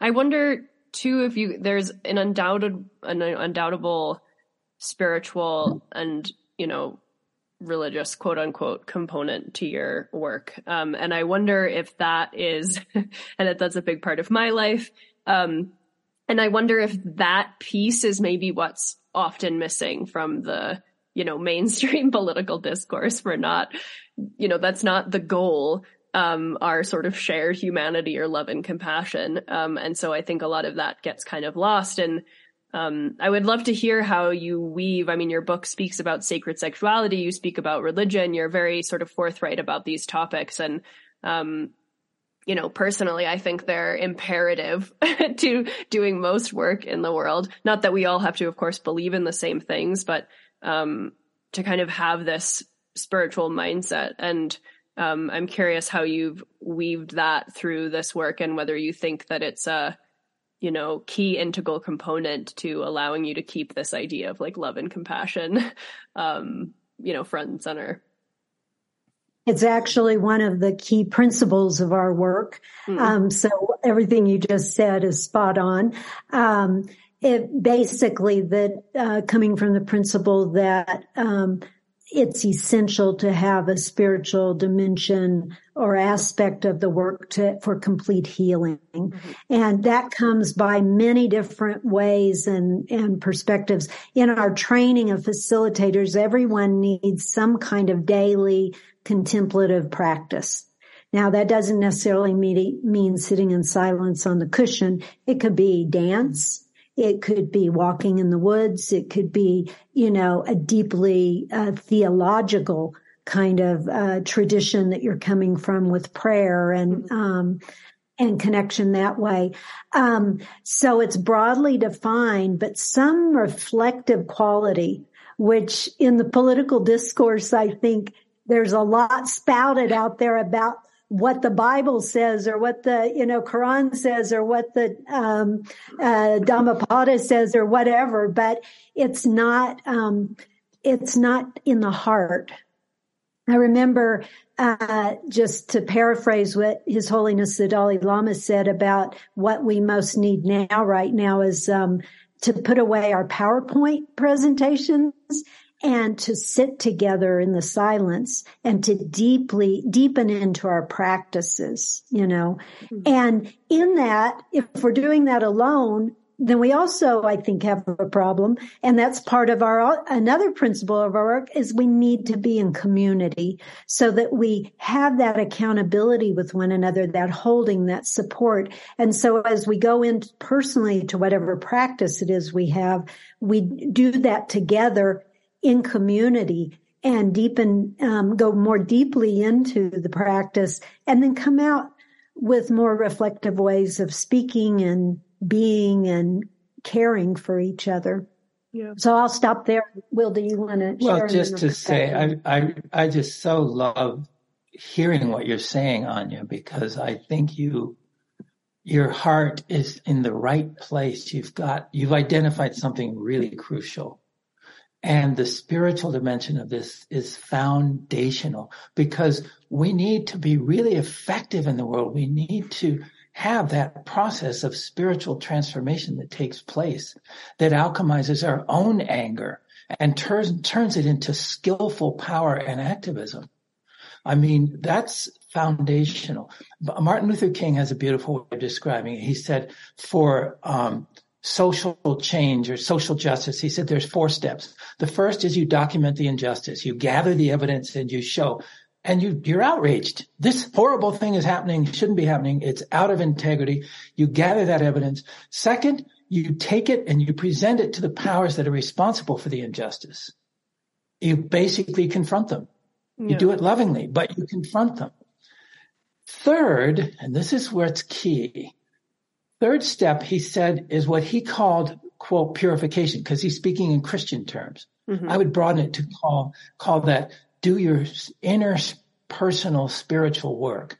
And then fourth step, assuming that the powers that be don't just fix things, which they usually don't. Then he says, then you move into direct action. Now, what happens in so many social justice movements is that people skip that third step. They skip the spiritual transformation of transforming the anger into compassionate, skillful action. And so they rush out into direct action filled with rage and it gets projected onto the other side who then meet rage with rage. And one's, if one comes from that place of arrogance, it only it amplifies the arrogance of the other side. And then you've got major conflict. And that I think can be avoided, not always, but often if we do our own personal work, our personal transformational work, and then we come out from a place of spiritual power, we still stand in our truth. We still absolutely insist on what's right, but we're doing it from a completely different kind of motivation. And we're really trying to empathically connect with the other side, see the truth in their perspective, meet them, find the common ground, find where we have common ground. Because there's almost always some common ground and begin to build out from there. So I, I, what you're saying, I think is so, so essential. The spiritual dimension of this is what actually enables skillful engagement with these issues. And, you know, that was fundamental for Gandhi, for Martin Luther King, for the, for many of these leaders that we look to. You don't, you can't just copy their methods and expect it to work.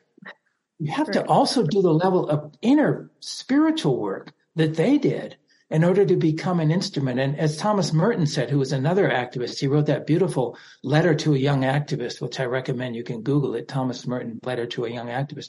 But what he says there is that you are at high risk of being motivated by your ego and going out and basically creating more, you know, conflict. And what you need to do is to allow yourself to be used by God as an instrument of love.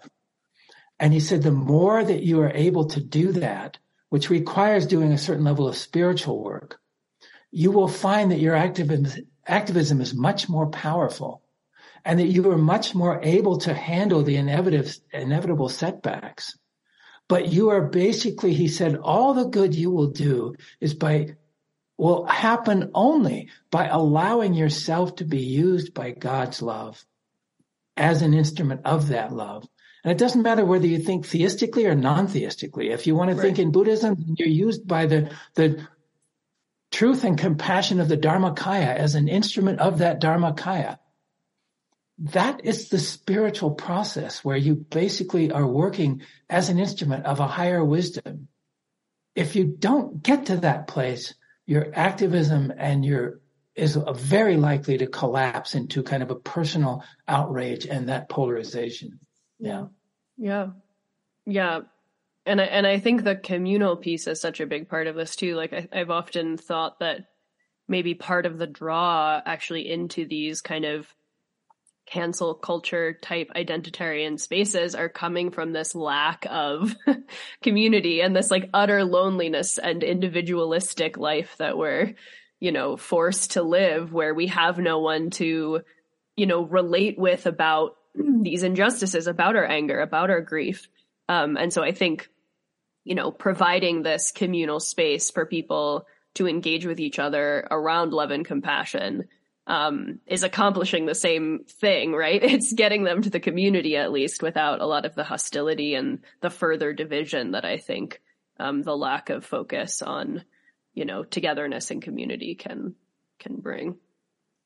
You have just, you've got it. I, I really think what you're saying is so much what needs to be heard now. Martin Luther King said it very beautifully at one point. He, um, as you know, he was following Gandhi's principles of mm-hmm. uh, nonviolent activism and basically applying love in the marketplace and in the political place as a way of healing. Very profound strategy, you know. Mm-hmm. But what he said was, when he came across this book by Reinhold Niebuhr, a famous book written in the 30s, I think it was called Moral Man, Immoral Society. And it was an absolutely brilliant account of the nature of evil in the human collective and how it can capture a whole group or community of people and cause them to do things as a herd that no one of the individuals in there would ever do on their own because it's too heinous. But when they're in that collective outrage as a group, they could just, you know, perpetrate unspeakable evils on others. And it's not really ever quite intended by any one of the individuals, but it happens in that collective. Right. And so in this book, very brilliant and accurate analysis of evil in human societies. But Niebuhr ended up on a very pessimistic note, basically saying this is part of human nature and we ain't going to get out of it. And it really threw Martin Luther King for a loop and he grappled with that for a long time. This is all in his essay uh, called My Pilgrimage to Nonviolence. Until he had a major epiphany, he realized Niebuhr had overlooked something fundamental. He overlooked the power of love to do the same thing in a group of people. And the way that Martin Luther King put it so beautiful, he said, if we do not balance our pessimism about human nature with an optimism about our divine nature, then we overlook the cure of grace. Mm. The cure of grace is the power of love to work in society through human social justice movements. And when they're profoundly rooted in love, something completely different can happen. Yeah. And so that is what King realized. And then he essentially said that Niebuhr overlooked that. And that's why he aligned himself with Gandhi and basically said, we're going to work with that power, mm. that power of truth and love, which as Gandhi said, confers a matchless power on those who apply it. Yeah. So I think that's what we need. It's it's not like these different positions don't have their validity and the ident- identitarian communities and the feelings they're having are all legitimate. We need a more skillful way of working with those energies and validating them and then doing our own personal work internally. And then we can come into a place of much more skillful processing of that raw energy. And I think we also have to recognize there are forces that are encouraging the unskillful application of that. There are, for example, there was a meeting in the Trump community that was back in 2017. You can Google this somewhere where they were basically saying we need to promote the tension between the feminist community and the transgender community because if we get them fighting each other, because we hate them both basically, right. get them fighting each other, let them tear each other down, and they put money into this and energy into this. Yeah, job that's well so, done. I mean, colonialism, this is right? really yeah. important to look for because sometimes people are used as unwitting instruments of another darker agenda and they don't even realize it. yeah. yeah.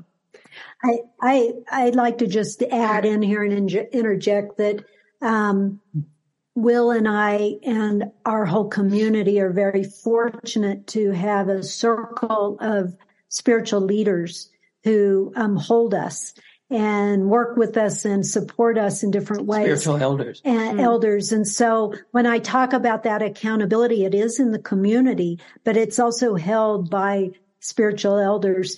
Um, and I'll just name them. Jetsunma Tenzin Palmo, who is the highest ordained Western nun in the Tibetan tradition. And uh, Father Thomas Keating, who is the founder of contemplative of uh, centering prayer and the contemplative in, outreach. and contemplative outreach, the interfaith um, uh, dialogues, and um, Sister Lucy Kurian, who's an Indian uh, woman who has a project, major project in uh, Pune, India, and throughout India now, um, rescuing uh, destitute and oppressed women uh, and children, and now men too, and trans um, people across India. And then Swami Ambikananda, who is the head of traditional yoga in um, Reading, UK. So those are a few of the spiritual elders that hold us. And if we, you know, if we get out of line, they're there to tell us, which I think we all need. We need the support, but we also need that accountability at multiple levels. Yeah. Right. Yeah, I I think you know I really appreciate obviously like your work is this sort of conglomeration of of so many different things, right? People of all different ages, people of all different genders, people of all different, you know, spiritual belief systems. Um and I think something else that I really appreciate and would love for you to kind of speak about and why it became important to you is the fact that um that GERI approaches things from a cross cultural perspective. Um, I studied gender and sexuality in college, and so much of it was about the cross cultural perspective, right? How can we possibly understand or try to understand what is, you know, innate versus uh, social construction um, if we don't get examples of other, you know, ways of doing things and other ways of being. Um, so I, would love to hear about that prioritization as well and what kind of led you there and um, what role that's played in, in being able to really, you know, see how we're similar cross culturally, but also how things are viewed very differently, right? What's taboo or acceptable or, you know, what might feel in America to be you know, a thing of the past, like doesn't resonate that, that in that sense in, for someone in another culture or country. Um, yeah, I'd love to talk about that a bit.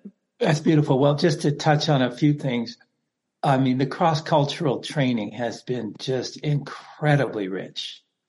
You know, I mean, one thing that we've learned uh, working in Africa, as one of our African facilitators said, you know, you Westerners, you have your watches and we have time. and so true. There was a way in which they relate to time that is so different. And we are always with our schedules and our this and our that and tightening everything and holding it in a very kind of linear sequential way. And they had a whole different relationship to time. They do in India as well. Yeah. That's a difference right there. And that recognizes a kind of quality of spiritual poignancy to each moment of time that's pregnant with meaning. And it also has to do with the unfolding of time in its own way and the unfolding of the alchemy of our human associations. So that was a whole learning for us, just working in other cultures of letting go of our Western conditioning that we don't even realize how we are conditioned. We think we're so progressive. I remember yeah. one of our colleagues, um, Helena Norberg Hodge when she went to Ladakh for many years and she witnessed the westernization of this remote region of India. And she said the two most devastating impacts were things that even the most progressive, conscious, activist Westerns wouldn't even see. One was the loss of time. Mm-hmm. The loss of time. Over that 30 years, people used to have a lot of time and they used to do what they called work for three or four hours a day. The rest of the day they spent time in personal building of relationships and preparing for their festivals and celebrations. All of that was destroyed by the incoming of advanced Western culture. And now everybody's clamoring after their jobs and everything's been structured into eight hour workday. So that was the first major loss is they lost their time in this so-called advancement from Western civilization. The second thing they lost which most people would just not even see, like she said, was the stratification of relationships by age. That mm-hmm. prior to the West arriving, Everybody in, in, that society had personal direct connections and friendships with people of every other age group, from the little kids to the elders. And when Western civilization came, suddenly all the kids are cordoned off, stuck in schools. All the elders are shipped off into some, you know, elderly living homes. And all the middle-aged people are all working together uh, the teenagers are all stuck in some kind of adolescent, you know, jail sort of feeling, cordoned off, yeah. you know, all tied up in knots with the Western repression of sexuality that came along. I mean, it's like and we don't even see that how stratified our, our whole culture is by age. So we miss that natural cascading flow of wisdom down through the older generations into the younger ones and that vitality and creativity and spontaneity of the younger ones moving vertically. Those whole vertical flows within the human community were all cut off by the Western civilization. And the same thing happens in the body. Those vertical flows of energy that all of the tantric and Taoist and traditional understandings of sexuality are cut off and we are cerebralized, stuck in our heads.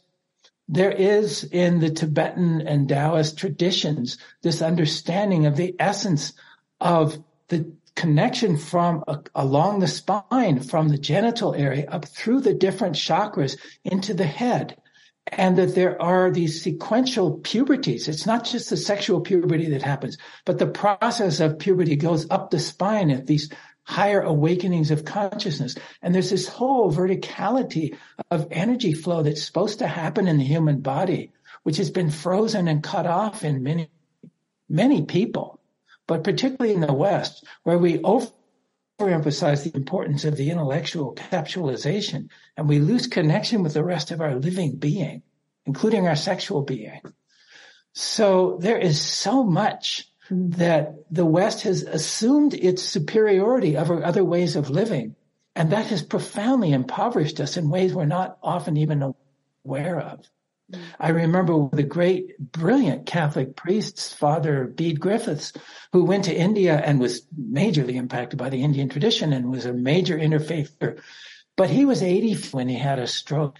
And in the midst of that stroke, he was awakened to the feminine and he was awakened to sexuality that pure power and beauty of sexuality and the feminine. And he said to his great credit, this has been robbed of me. I have repressed the feminine side of myself and the sexual side of myself for 84 years and didn't even realize it.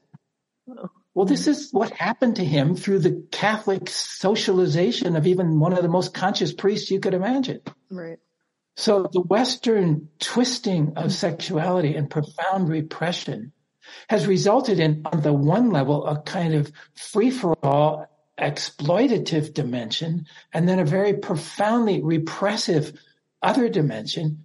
And we don't even realize how tied in knots we are. We think we're liberated. But as Christine Emba writes in that book beautifully, she says, we're liberated and we're miserable. That's the title yeah. of one that so many people are miserable. It's part of what this woman that we were talking about, this young woman who encountered pornography. And basically one thing she said, she was taught that a woman's freedom is to basically be sexually available to men. That's what it's all about. But it made her miserable. And it's not that we don't break the taboos of the past, but we have to learn skillfully how to really live into the wisdom of the expression of these energies skillfully internally and in our relationships. And we can do that. I think yeah. it's possible. I'm an internal optimist. I think that there is such a potential for a liberating breakthrough in these dimensions. Yeah. yeah. yeah. well, I think if anyone's going to figure it out, I think you guys are at the top of my list. Um, Yeah, I, I, for some reason, this reminded me. I, I, recently we have a book club that we do for my podcast, and we recently read um, Carl Jung's Memories, Dreams, Reflections, and he in a oh, section, beautiful, of, yeah, um, in a section of the book, he was speaking about traveling to Africa, and he was writing in the book about like how impossible it would be to even sort of explain what he was trying to explain because he it would even at that point even in the early 1900s it was like taboo and he said there was this, you know, I arrived in these villages where sort of like what you were talking about, you know, and what we know about hunter gatherer tribes, a lot of them, that there was this kind of, you know, uh, I don't know, separate but equal. That's a terrible thing to say, but you know, there were these roles and these domains that men and women existed in and both felt incredibly uh, secure and grounded and purposeful, right? And found meaning in those roles. Um, of course, that can be um, used improperly, right? Roles and telling people what to do. Um, but in this case, what he saw was was the opposite. It w- was this balance and this equality and this, you know, reciprocity between the genders. And um, and he expressed this kind of sadness that he had around the fact that he didn't feel like women had the opportunity to really sink into that in any kind of way in Western culture and that we might see that, right? We might see these kind of gendered spaces as a thing of the past. Um, and he was saying how taboo it was for him to say, well, maybe there's a part of this that's actually meaningful and that we could kind of try to cultivate or get back to where everyone feels like they have a rightful, meaningful place in the world. Um, you know, and in this day and age, that can be intentional and we have choice and we've made a lot of inroads. Um, but yeah, yeah, I just thought that was a, a really interesting, beautiful way to kind of see the complexity of all of this and, um, you know, why really seeing things from, you know, the cross cultural perspective, but you brought up the age thing as well, I think is super fascinating. And there's so much learning that can be done, you know, going in all directions and learning that needs to be done, I would say as well.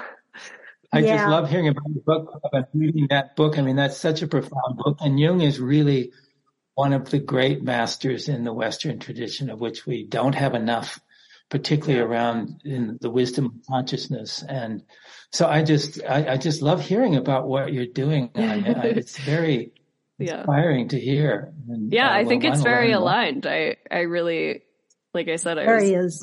Um, just yeah. really, it was like refreshing that, oh, I'm not the only one that's talking about all these things all the time. Um, I mean, it's, it's more and more like, I mean, I started my podcast right following really the Me Too movement and Trump's election. And I was just so dismayed because I considered myself a, an extremely liberal, you know, progressive person, but kept not being really able to find my voice in, in the mess of the, you know, the polarized media and, figured if I didn't hear what, you know, I wanted to hear from someone else, that maybe that meant I was supposed to, you know, start talking about it. And hopefully by picking up a microphone, I would just attract others into my orbit that, that felt similarly. Um, but it's, it's still interesting how, how difficult that can be sometimes. Um, and so I am really grateful when I do find people that are, you know, have similar values and doing similar work. I just want to say one thing because when I was around your age, and I had a major crisis of faith because I became a whistleblower. I found myself immersed in a corrupt scientific project that was promoting nuclear power and using science to basically manipulate mm. the data. So I, I won't go into all that story, but at that time I was in this major crunch. It's like, because how can I, what can I, little me, I was just a little peon in this whole organization. What can I really do about it? Yeah. And I read an essay by, uh, I was just reading, you know, I was desperate really. And I was reading uh, Thoreau and Emerson and I read an essay on by Emerson called Self-Reliance. And he said something at one point that I think that what you just said reminds me of. He said, when you know that you have a truth to speak, you must speak it. And if you fail to speak it, even if it's difficult, you will then one day in shame listen to your truth spoken through the mouth of another Mm-hmm. Because someone else will have the courage that you didn't have, and you will see how you could have helped that truth to come out much earlier had you had the courage to sp- speak it. And then he talks about the whole point of really learning to trust that inner voice. Of course, you've got to sort it out from ego, ambition, and all that. But when you connect and you realize you have something to say, it's important to say it. So bless you for doing this. You spoke it because doesn't matter whether how many resonate. If yeah. anyone resonates, it's worth doing. Yeah. And you know, that's kind of what we did with the GERI work that when we started this, I remember people saying to me back in the nineties, what are you doing? What a waste of time. Robert Bly, the feminist movement already took care of that. And Robert Bly already took up the care of the men's movement. And, and it, the men's and women's thing is done, finished. It's like, yeah, really, tell me. yeah. I know. Let's also well, like let's go 30 years into the future. yeah. Well, and it also speaks to the blindness and yeah. dare I say arrogance that can be of the West. or maybe right. the United States in particular, because we weren't invited um, to our own country for several years to come do the work. We were invited many mm. other places, South Africa, India, and they, you know, South Africa has gender desks in every office, kind of. They get it, um, in a sense. And only in the last, I'd say, 12 years have we really been back, invited back into the United States, which is interesting. Um, and, um, because here we thought, or at least maybe in white, um, upper communities thought we had done the work yeah. as Will was saying, you know, Robert Bly and the feminist movement and everything. Which were good. Which yeah. were great and necessary. but, but it was, it's do. not enough, That there's always more to do. Um, what I want to say here is, uh, I mean, I just think we are so aligned and, um, it would be fabulous to partner or, or I just want, whether it's a partner or not, just invite you and your community into the work. And maybe yeah. that would look as some, somewhat of a way where your community came and we worked together. I don't know, but it's just so beautiful to talk with you and feel the heart connection, if you will, and, uh, and to dive a little deeper into this would be fabulous. Yeah. So, yeah. Yeah, I agree. I want to make sure I give you guys the opportunity to um, just talk about where people can find you and the work and where people can order this book if they're interested. Um, and then I also ask everyone who I have on my podcast um, if each of you could recommend a book um, that you read in your life that was, you know, particularly profound or or provoked some sort of transformation. It can be about this topic or something totally different. Um, often those are the books we choose to read for the book club um, and the audience really appreciates them. So, yeah, we recommend our book. yeah, that's good. I like that. I do too. Guest, guest, people come in, guest authors come in for it yeah. um, around the world. Yeah. Um, so where you can find more about our work is on our website, um, grworld.org. Um, we're on social media, Facebook, uh, Twitter, um, Instagram, um, so, uh, what else? Let's see. We invite everyone and, and, you know, we have a sliding scale. We have, we generous scholarships. So wherever you're on that level, you know, don't hesitate. We have a facilitator training come up, which is also a deeper immersion into, uh, even if you didn't want to be a facilitator, it's a deeper immersion into the conversation. Mm-hmm. And, um, so yeah, those are ways you can engage. Um, and we welcome everyone. Right. So what's your favorite book? They're not favorite necessarily. oh, okay.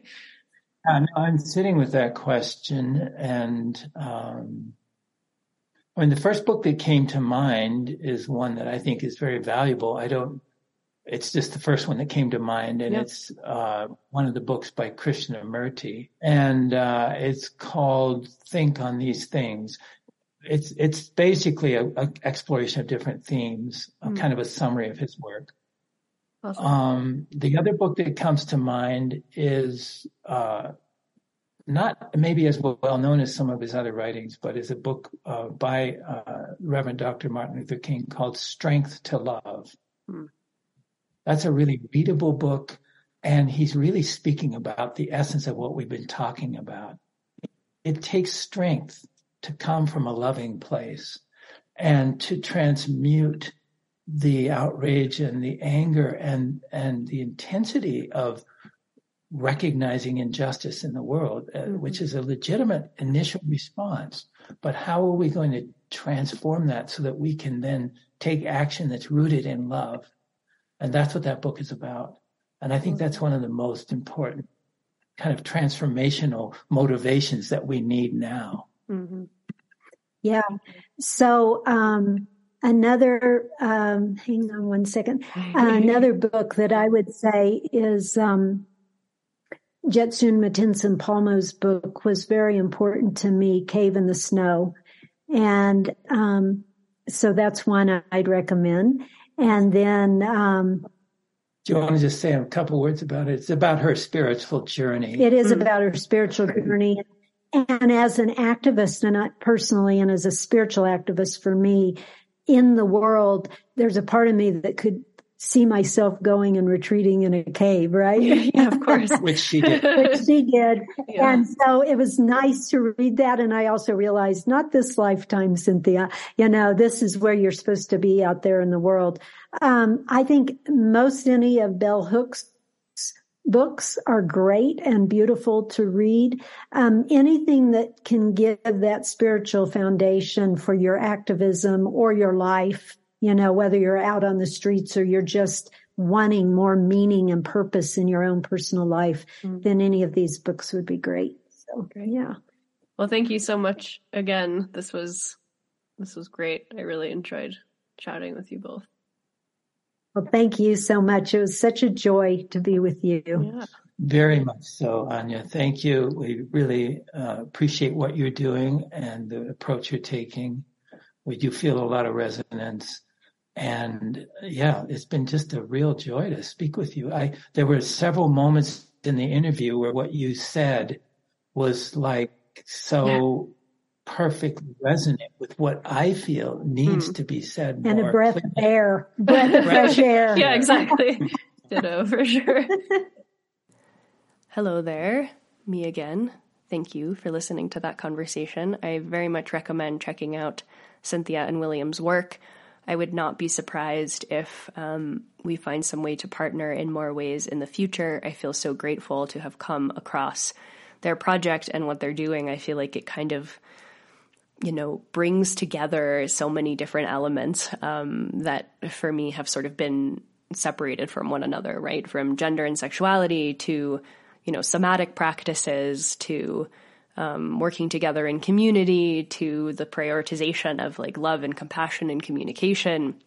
I just feel so aligned and um, something that I feel like I need to follow. So hopefully more of that soon. I hope some of you will get involved as well. Uh, again, if you would like to um, apply to be a teacher or a presenter or um, a performer at the Crestone Energy Fair, it's happening on September 16th and 17th, and applications to apply um, can be found at crestoneenergyfair.org. You'll see it right up top, and the deadline to apply is May 1st. Um, and if you don't have anything to offer in the way of teaching or presenting, you can, of course, also just attend, um, which will be really fun and so much to learn. I um, last year learned so much at the energy fair that Chris and I are going to be implementing at our house. So if you are looking to build or just meet like minded people, it's a really cool place to be. Uh, contact me on contact classes are happening in Crestone the next four Fridays if you want to come dance. And again, all things can be found on Substack, anyakaats.substack.com. Sign up for free, join our community, participate in our book club, read some of the, you know, supplementary pieces of writing that I offer there that don't ever make it to the podcast. Thank you so much to everyone who has listened today, who listens to this podcast in general, who has been with me on this journey, whether that's for a day or a week or many years. So much looking forward to continuing the journey and building this new inspiring future alongside you. And I am going to play you out today with a song called um, Meet Me There by Nick Mulvey. It's been a lot of Nick Mulvey on the podcast recently, but I'm into it. I'm a big fan. And this song is based on a poem um, by Rumi called A Great Wagon which I've loved for a while. Uh, so I'm going to read you a little section of it and then play you out with the song and catch you next time. Out beyond ideas of wrongdoing and right doing, there is a field. I'll meet you there. When the soul lies down in that grass, the world is too full to talk about. Ideas, language, even the phrase each other doesn't make any sense.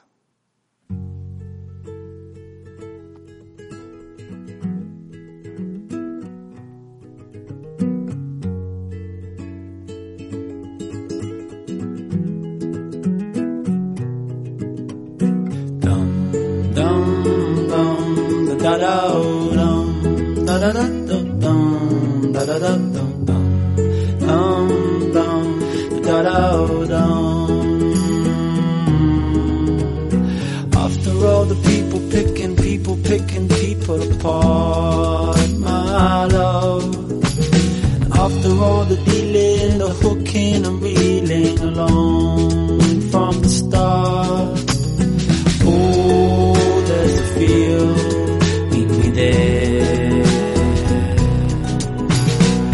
beyond rightness and wrong, meet me there. Woman, you're living, loving, you're leading me on. Living, I'm alive, sweet woman, keep loving me on. Cause they wake up every morning with the cradle in their hands and they pretend it's a game. Acting like the only place the truth could ever live was up in Shacklewell Lane. Oh, there's a field, meet me there. Please come along, tie back your hair.